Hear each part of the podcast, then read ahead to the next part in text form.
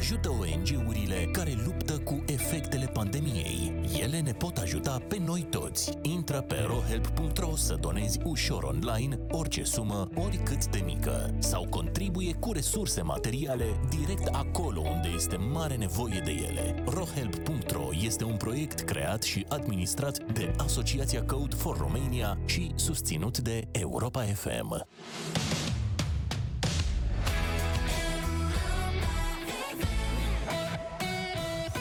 Piața Victoriei cu Alicia Copescu la Europa FM. Piața Victoriei cu un ochi spre relaxare și cu toată concentrarea pe coronavirus. Bună seara tuturor, fie că sunteți pe frecvențele Europa FM, fie că sunteți pe Facebook, noi suntem peste tot. 516 români omorâți de coronavirus în România, suntem foarte aproape în același timp de 10.000 de cazuri confirmate. Astăzi, exact 9.710 cu 468 mai multe decât ieri. Și remarcam mai mult de 100 de morți de vineri până acum. Astăzi am aflat că un medic a murit de COVID după 10 zile în spital. Un medic de 62 de ani. Ce face acest virus și cum se manifestă el la pacienții internați? Iar nouă, celor aflați acasă și aparent sănătoși, ne-ar putea face ceva fără să știm? Când trece boala asta? Și cu ce urmări? Încă nu știm, dar în fiecare zi aflăm câte ceva. Iar primii care află sunt medicii care tratează pacienții cu acest coronavirus. În direct la Europa FM, la Piața Victoriei, Andreea Moldovan, medic, chiar director medical al Spitalului de Boli Infecțioase din Brașov, cu aproape 70 de pacienți COVID internați. Bună seara și vă mulțumesc pentru intervenția în direct. Bună seara și mulțumesc mult pentru invitație. Ce fac, doamnă doctor, oamenii aceștia în spital? Cum arată boala asta? E o boală cu foarte multe fațete.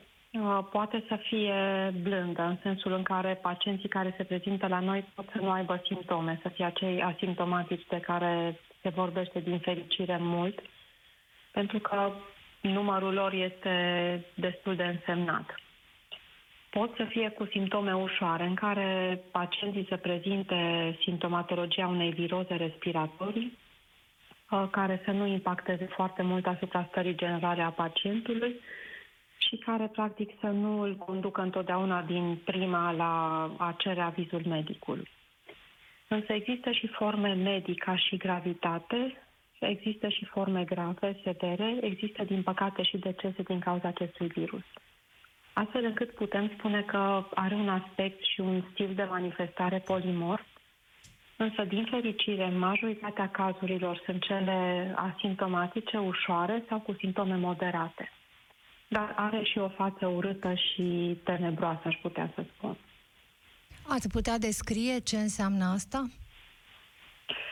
Aș putea să vă spun ceea ce am vorbit ieri cu doi colegi de-ai mei. O colegă care este medic în Irlanda, este infectată cu COVID, uh, nu și-a mai văzut copii de 14 zile și era speriată de viitor. Uh, mi-a spus că e o boală urâtă în care efectiv simțea că parcă are arsuri la nivelul plămânilor și își dădea seama că ceea ce se întâmplă nu e deloc bine. Am și părerea unui medic din București, care este și el infectat și care îmi spunea că în afară de o ușoară astenie, altceva nu simte. Deci pot să fie fațete diferite ale bolii, uh, pot să fie, poate să fie un impact diferit asupra organismului, asupra persoanei, pot să fie manifestări diferite, dar toate mergând de la extrema asimptomatică până la extrema cea mai severă. Se știe deja ce face ca acest virus să se manifeste atât de diferit la oameni aparent uh, neaflați în grupe de risc? Nu. Inițial am vorbit foarte mult de factorii de risc și de pacienții la risc. Pacienții vârstnici, pacienții imunodeprimați, oncologici, cu diabet saharat, cu afecțiuni cardiace, cei cu afecțiuni renale sau diferite tratamente imunosupresoare aceste categorii rămân în continuare la risc, deci nu se modifică sub nicio formă gradul de atenție pe care trebuie să-l acordăm acestor uh, persoane. Însă, spre deosebire de China, în Europa am văzut o proporție mai mare a afectării persoanelor relativ tinere, uh, care nu au comorbidități cunoscute sau care nici nu au comorbidități decelate pe parcursul supravegherii pentru COVID. Deci, practic, persoane care n-ar trebui să facă forme severe pot totuși să facă forme medii sau severe. Aici este încă mult de căutat și de descoperit. Poate sunt anumite imunodepresii ale pacientului pe care, prin analizele pe care noi le facem în mod obișnuit în spital, chiar și unui pacient grav, nu le căutăm, nu le decelăm și atunci nu le cunoaște. Sau pot să fie încă necunoscute ale virusului, care, din păcate, de când am început să vorbim de el, sfârșit de decembrie până acum, observăm cu toții că ne-am schimbat destul de mult discursul și am găsit destul de multe noi elemente de care să ne legăm și de care să trebuiască să ținem cont. Ce știm astăzi? Că... Ce știm astăzi și nu știam uh, acum o lună, cu atât mai puțin acum două luni? Vă dau un exemplu care mi s-a părut foarte plastic. Ieri am căutat o prezentare pentru un prieten care este, uh, are o fabrică în Brașov și am vrut să-i fac un plan de screening pentru personal, să evite ca oamenii lui să se îmbolnăvească. Față de ce am scris acolo acum o lună, îmi dau seama că recomandările acum sunt diferite și există diferențe, aș spune, importante. Acum știm că trebuie să purtăm cu toții mască. Acum știm că trebuie să ne protejăm mâinile prin mănuși. Acum știm că trebuie să păstrăm o distanță de 2 metri față de cei din jurul nostru, pentru că nu mai este doar acea transmitere prin picături de care vorbeam inițial, ci este și o transmitere prin aerosol. Care, care este diferența pentru, pentru necunoscători? Căci sfaturile erau la început, uh, dacă strănuți sau tușești, fă asta în pliul uh, cotului. Uh-huh. Acum nu mai e vorba Rămâne doar de fel. tuse, nu? Și strănut. Exact. Rămâne la fel tusea sau strănutul în batistă de unică folosință, aruncarea ei și spălarea mâinilor sau, dacă nu ai la îndemână, în plica cotului. Asta a rămas la fel. Doar că nu mai este doar acea transmitere inițială cunoscută prin picături, care sunt de fapt de dimensiuni ceva mai mari și greutate mai mare, ceea ce face să uh, fie acționată de către gravitație în jos și să cadă, ci și sub formă de aerosol care au dimensiuni mult mai mici și care pot să persiste o perioadă mai lungă în aer. Este acel exemplu pe care îl avem și în cazul transmiterii tuberculozei, de exemplu, sau al varicelei. Practic sunt aerosol care pot să persiste mai mult timp în aer și care pot să explice această contagiozitate mai mare decât ne-am așteptat adică inițial se a poate virusului. transmite uh, vorbind cu cineva de la jumătate de metru?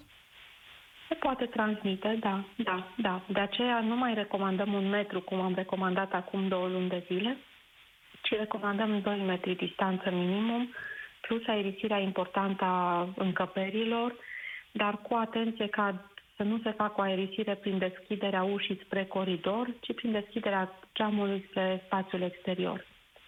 Deci și aici ne-am schimbat puțin ca și, ca și reguli. Mai e interesantă o schimbare în ceea ce privește atitudinea uh, urmăririi pacienților diagnosticați pozitiv.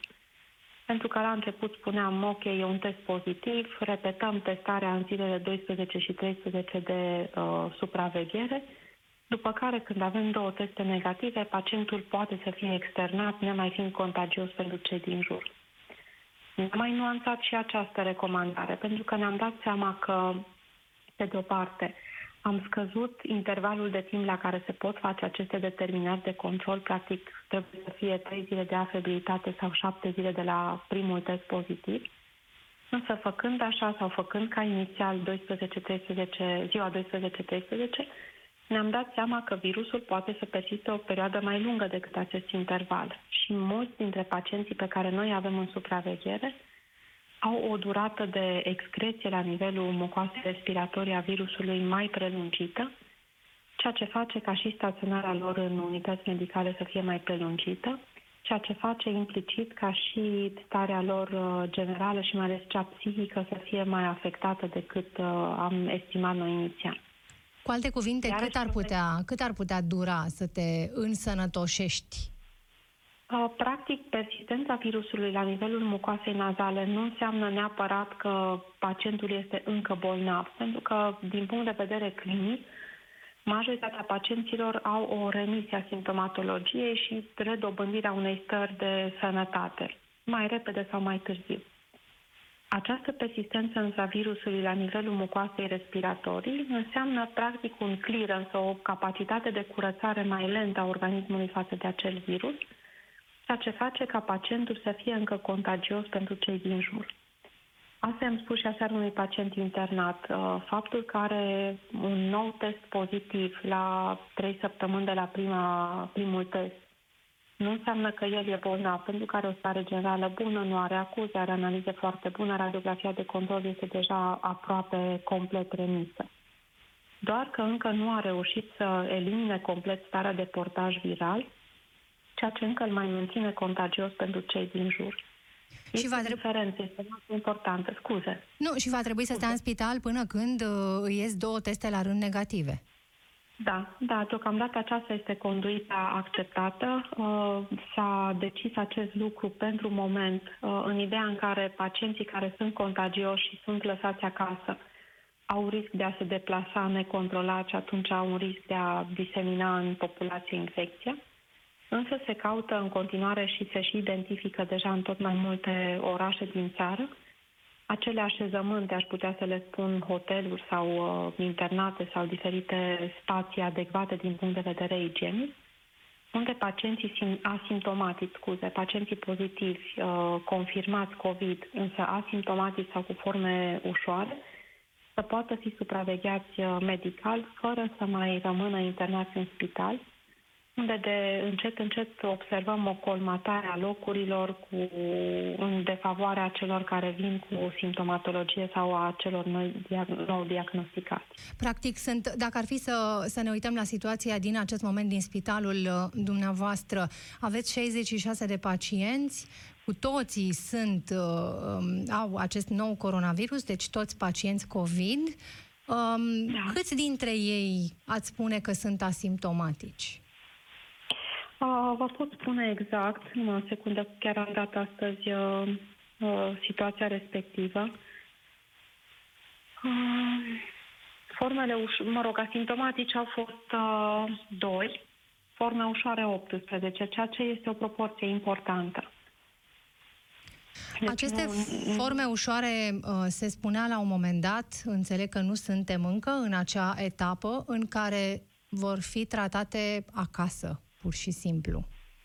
A uh, fost o scurtă etapă de câteva zile săptămâna trecută, în care a fost o, un ordin prin care s-a permis acest lucru. Însă s-a revenit asupra lui, pentru că, de fapt, este această temere și după părerea mea justificată, că o parte dintre pacienții pozitivi, deci uh, contagioși pentru cei din jur, care sunt lăsați la domiciliu, pot să nu respecte regulile de carantină pot să se deplaseze uh, arbitrar uh, față de vecini sau față de prieteni sau, în primul rând, față de familia lor și pot să producă îmbolnăviri suplimentare.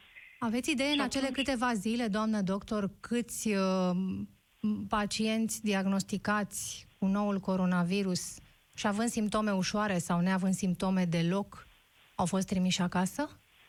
Nu, nu, nu știu. Sincer, chiar nu știu. Mm, oricum nu foarte mulți, pentru că a fost un interval foarte, foarte scurt și s-a revenit. Și eu sunt de părere că uh, carantinarea acestor pacienți în spații civilizate, igienice, corecte, până când se obține și al doilea test negativ, ar fi o alternativă mai bună decât asta în spital. Pentru că statul în spital, într-un salon mai mare sau mai mic, cu mai mulți sau mai puțini pacienți în jur, cu condițiile pe care multe dintre spitalele din România le au mai precare, cu siguranță nu este ușor de suportat și nu este o spitalizare comodă. Adică dacă ar fi să, să ne imaginăm, uh, practic descrieți situația în care am avea, să zicem, trei tipuri de uh, internare pentru pacienții care au COVID. Uh, pentru cei asimptomatici sau cu simptome ușoare, internarea în anumite spitale sau pe anumite secții, pentru cei care au simptome mai grele în spitale de boli infecțioase, cum e cel pe care îl conduceți, și pentru cei în stare gravă, evident, terapie intensivă, nu? Da, da. Pe lângă spitale de boli infecțioase au început să intre și alte spitale în uh, uh, această încadrare COVID.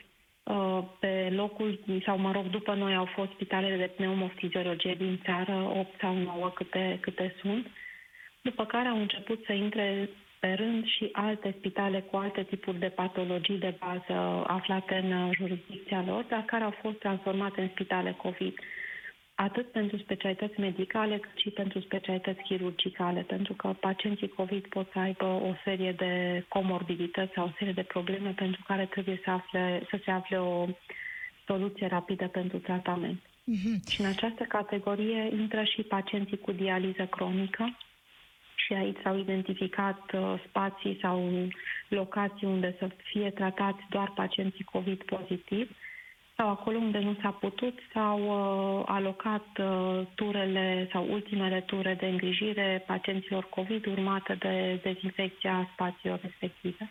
Care ați spune că sunt principalele provocări pentru personalul medical în aceste situații de tratare a pacienților care au COVID? În primul rând, cred că polimorfism, polimorfismul bolii, pentru că încă mai avem lucruri de, de învățat și de aflat. În al doilea rând, uh, cred că este esențial, vital, pot să spun, pentru cadrele medicale să aibă cu ce să se echipeze corect, dar în egală măsură să știe să folosească acest echipament uh, de protecție corect, adică să știe să aleagă din multitudinea de echipamente pe care spitalele le au în tonul optimism, aș spune acest lucru, acele echipamente adaptate situației uh, de bază, în sensul în care pot să fie echipamente, de exemplu, halat de unică folosință sau șort de plastic, mască chirurgicală, bonet, atunci când nu ne aflăm în preajma pacientului sau nu uh, uh, acordăm îngrijiri uh, directe, gen uh, îngrijiri generatoare de aerosol, de exemplu, sau echiparea corectă cu combinezanele de rigoare atunci când știm că personalul medical este la risc și atunci trebuie să se protejeze suplimentar. Ați spus deci, uh, ca să fiți optimistă, deci înțel... care știți că este situația în realitate, în teren, dincolo de spitalul pe care îl conduceți, dar chiar și la spitalul pe care îl conduceți? Apropo de uh, echipamente.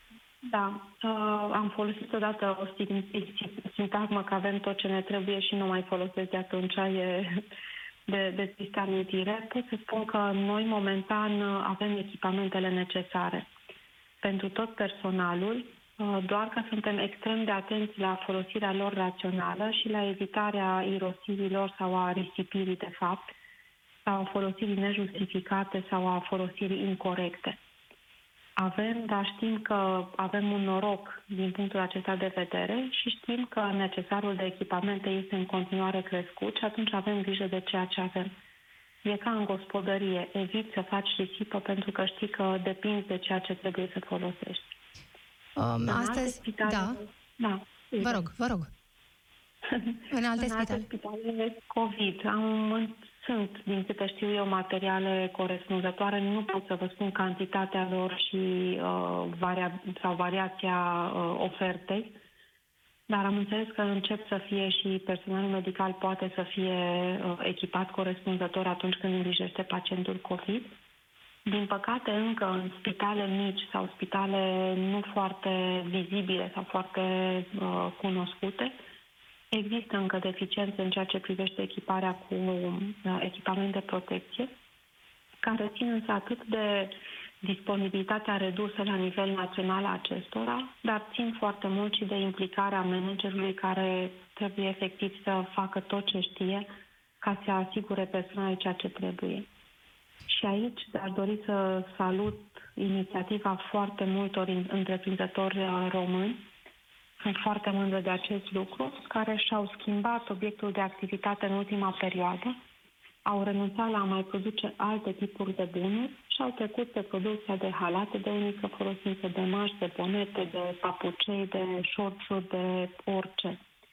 Și este un lucru care mie personal îmi dă foarte multă speranță, pentru că îmi dau seama că oamenii știu să se mobilizeze atunci când este o problemă mare. O discuție astăzi despre măști și folosirea sau chiar refolosirea lor, doamnă doctor. Ce știți despre proprietățile măștilor care se vând în mod obișnuit sigur, din păcate, în ultima vreme, nu în farmacii, ci pe, uh, de, la anumite magazine online, pot fi călcate sau spălate sau uh, înmuiate în spirit sau în așa fel încât să poată fi sigure la refolosire? Aș face deosebirea esențială, după părerea mea, între ceea ce este ideal și ceea ce poți să faci uh, practic. Ideal ar fi ca o mască, după ce se folosește timp de 2-3 ore, să fie aruncată, să nu se refolosească, să nu atingi cu mâna murdară și să o îndepărtezi prin o de elastic. Punând-o, bineînțeles, deasupra nasului și sub bărbia, este obsesia mea cu care mă lupt mult, pentru că văd că de multe ori masca se poartă sub nas sau atârnată sau aiurea. Dar uh, în situația practică, din păcate, nu putem întotdeauna să mai fim atât de principiali. Ca și materiale de producție, există măștile din pânză sau tifon, cum am prins poate mulți dintre noi în tinerețile studenției noastre, care erau măști care se spălau, se sterilizau și se refoloseau. Însă știm despre acestea că nu au o capacitate foarte bună de filtrare și această capacitate scade pe măsură ce uh, masca se folosește și se umezește versus măștile de unică folosință impermeabile, care pot să fie din cele chirurgicale, care mai mult protejează pe cel din față de ceea ce avem noi dacă o purtăm noi, și măștile acelea tip respirator cu supapă FFP2 sau FFP3 de care auzim atât de mult vorbindu-se în prezent. Bineînțeles că ideal ar fi ca masca să fie de unică folosință, dar nu poți. Și atunci știu oameni care, nefăcând neapărat parte din uh, domeniul medical, uh, spală măștile, le dezinfectează cu clor, ceea ce nu e neapărat foarte necesar, dar fie și treaba respectivă, după care le calcă și le refolosesc. S-a discutat foarte mult despre refolosirea măștilor tip respirator cu supapă, pentru că este o problemă din punctul lor de vedere, nu este o ofertă nelimitată pentru toată lumea, oricât, oricând, oricum, ci numărul lor categoric este limitat. Nu putem să ne permitem să folosim foarte multe măști pe zi, pentru care rămânem cu o mască de dimineața până seara și s-a pus mult problema refolosirii acestea. Că, mă rog, au încercat să le uh, autoclaveze, au încercat să le spele cu clor, au încercat să le spele cu dezinfectant. Nu a funcționat. Pare să că o metodă care ar funcționa este cea de sterilizare cu ajutorul plasmei. Sunt niște aparate cu plasmă care pare să care avea un efect dar încă este o problemă care nu este definitiv tranșată și, după părerea mea, este un aspect riscant la care deocamdată nu ar trebui să concluzionăm. Mai sunt necesare încă niște date suplimentare în ecuație. Desigur, ideal ar fi să avem de unde cumpăra Uh, măștile obișnuite, uh, medicale, dacă nu să ne fie puse la dispoziție în mod gratuit, cum se întâmplă în alte țări. Doamnă doctor, se vorbește despre relaxarea restricțiilor. Nu azi, nu mâine, nu poi mâine, dar de la jumătatea lui mai. Ce gândiți când aflați că în mai puțin de o lună vom circula, din câte înțelegem, fără prea mari rezerve? Chiar am calculat aseară, auzind acest lucru, faptul că până atunci ar mai fi cam trei săptămâni, ceea ce mi se pare foarte puțin. Uh, nu sunt adept a măsurilor extreme, însă, sinceră să fiu, cred că perioada imediat următoare ne va dicta ce vom avea de făcut în luna mai. A fost lăudabil în mare faptul că în timpul sărbătorilor de Paște, oamenii n-au mai ieșit în număr atât de mare în uh, cadrul procesiunilor sau uh, pentru întâlniri de familie, ceea ce este un lucru bun. Însă, pentru că întotdeauna există și un dar, totuși oamenii s-au întâlnit, au avut diferite agape la care au participat în număr mai mare sau mai mic, sau au fost diferite întruniri la care clar numărul a fost mai mare decât cel care s-ar fi admis sau la care distanța de, uh, de păstrat între două persoane a fost mai mică decât cei doi metri de care vorbim acum. Ceea ce înseamnă că e foarte probabil ca în perioada următoare să plătim oarecum nota acestor uh, agape. Plus că dacă, din punct de vedere economic, începe uh, sau reîncepe ușor lucrul în anumite uzine de automobile și nu numai, și acolo deja vor fi niște aglomerări de oameni care automat vor putea conduce la o creștere a numărului de cazuri. Vom vedea cum va fi perioada următoare și cred că în funcție de aceste date vom putea estima ce măsuri vor fi necesare în perioada uh, mai-iunie. Din punct de vedere al numărului de cazuri pe țară, uh, se observă oarecum o stagnare, nu neapărat o, poate o scădere ușoară, dar care este inconstant în ultima perioadă, astfel încât din punct de vedere statistic aș putea spune că nu este semnificativă. Faptul că până în prezent, uh, Doamne ajută, nu avem un număr extrem de mare de cazuri, nu avem, din păcate, sau din fericire, încerc scuze, un număr foarte mare de decese, ceea ce este trist, oricum nu sunt numere, sunt oameni în spatele acestor uh, cifre. Cred că este rezultatul acestor măsuri de protecție care au fost luate vis-a-vis de copii, de vârstnici, de oamenii care lucrează. Și atunci aș putea spune că, din punctul meu de vedere, sunt niște măsuri care și-au arătat efectul benefic. Și după părerea mea, încă nu ar fi momentul de relaxare, pentru că o relaxare prea rapidă sau un pași prea mari sau uh, survenită prea precoce ar putea să conducă la o creștere importantă a numărului de cazuri și de uh, forme uh, severe sau deces. Și atunci, după părerea mea, încă nu ar fi momentul de relaxare, dar rămâne de văzut perioada următoare cum va fi, pentru că toate aceste măsuri se iau și în funcție de situația evolutivă din ultima perioadă. Mulțumesc foarte mult pentru intervenția în direct, Andreea Moldovan. Andreea Moldovan este... Ce faceți? Mulțumim. Andreea Moldovan, medic infecționist. Vă spuneam că este director medical al Spitalului de Boli Infecțioase din uh, Brașov, 66 de pacienți COVID-19 acolo. Așadar, în opinia medicului și managerului de, de spital, ar fi prematură o relaxare a restricțiilor în trei săptămâni, cum dă de înțeles președintele. Ce ar însemna cum ar trebui să arate un plan de ieșire a României, un plan înțelept de ieșire a României din faza restricțiilor sociale, ne explică Vlad Mixic, expert în sănătate, expert în politici de sănătate, căci sănătatea se face prin politici înțelepte. Bună seara, Vlad Mixic! Bună seara! Acum, uh, cum ar trebui să arate un plan? Este un plan complex pe care l-ai descris pe îndelete uh, printr-o postare pe Facebook azi dimineață, dar spune-ne, Vlad Mixic, uh, în minutele care ne-au, ne-au mai rămas, dacă România este, se poate încadra într-un astfel de, de plan și care ar fi punctele tari, care ar fi punctele slabe?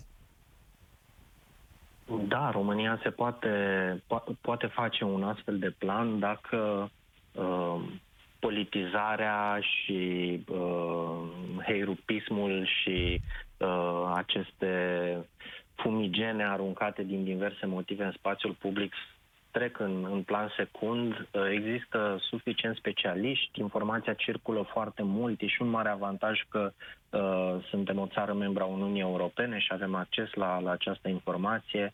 Uh, iar în prezent, deocamdată, uh, noi ne încadrăm în privința evoluției în această epidemie într-un uh, Uh, suntem cumva în pluton, ceea ce e bine. E, e, uh, ne dorim cu toții să nu fim printre campionii acestei epidemii, sigur.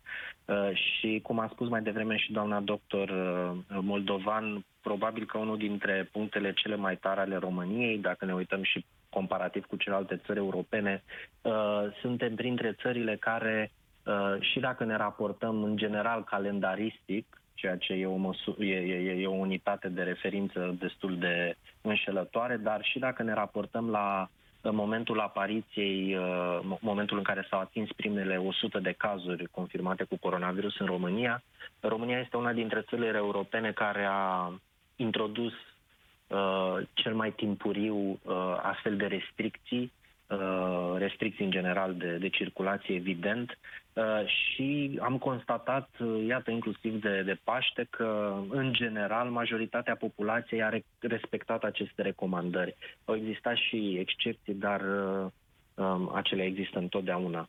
Uh, ori acesta este în mod evident un punct tare al nostru. La care uh, suntem pe cale să renunțăm? Uh, Așa sună? Nu da, nu cred că declarația de astăzi a președintelui Iohannis, care a dat această uh, dată de 15 mai, Uh, nu cred că ea nu va ține cont de criteriile enunțate în, uh, în recomandările Comisiei Europene și ale Centrului European pentru Controlul și Prevenția bolilor. Sunt trei seturi de criterii extrem de importante pentru a decide dacă este momentul potrivit pentru relaxarea acestor măsuri. Să le trecem uh, repede în revistă, că nu sunt foarte da, complicate. Foarte. Da, foarte repede. E nevoie ca răspândirea bolii să scadă uh, pentru o perioadă mai lungă de timp. În general se vorbește de șapte zile, adică să scadă timp de șapte zile numărul de uh, noi cazuri de spitalizări uh, și de pacienți aflați în, în terapie intensivă. Uh, sistemul de sănătate, spitalele să fie pregătite Uh, să aibă un număr suficient de uh, paturi de terapie intensivă, un număr suficient de ventilatoare, să nu mai existe probleme cu echipamentele de protecție în toate spitalele, nu doar în spitalele de primă linie. În prezent există încă probleme cu echipamentele de protecție COVID sau în marile spitale județene și foarte important, foarte important este uh, punctul central dintr-o strategie inteligentă de Uh, relaxare, existența unei capacități de testare uh, și de monitorizare a uh, contactelor persoanelor identificate cu coronavirus suficient de flexibilă și de mare încât să construim aceste diguri epidemiologice, diguri medicale în jurul persoanelor care sunt infectate sau suspectate. Ori în acest moment România este Uh, nu este suficient de aproape de o capacitate de testare suficientă. Uh, de, de, de altfel, criteriile de testare în continuare în România sunt stricte, sunt mult mai stricte decât uh, ar trebui să fie într-un scenariu uh, de relaxare. În acest moment ele sunt stricte pentru că suntem în, într-un scenariu de, de epidemie, dar în condițiile unei relaxări aceste criterii ar trebui să fie relax, relaxate la rândule pentru a permite testarea mai multor oameni, doar că să vă dau un exemplu uh, în, în statul New York, bine vorbim de Statele Unite, o țară mult mai bogată, dar în statul New York guvernatorul tocmai a anunțat că uh, ating uh, un număr de 20.000 de, de teste efectuate zilnic uh, și de ce dau exemplu statul New York din Statele Unite, pentru că are o populație extrem de uh, similară ca număr cu populația României. Sunt mai mult sau mai puțin 19 milioane și în România și acolo. Vlad Minxici, uh, dacă îl întrebe și... Ministrul Sănătății sau dacă îl întrebe premierul Ludovic Orban, ți-ar spune că se testează la noi exact cât trebuie să se testeze. Prin urmare, comparația cu statul New York s-ar putea uh, să fie demontată de premierul Orban. Întrebarea este, decizia o pot lua independent de aceste criterii uh, obiective?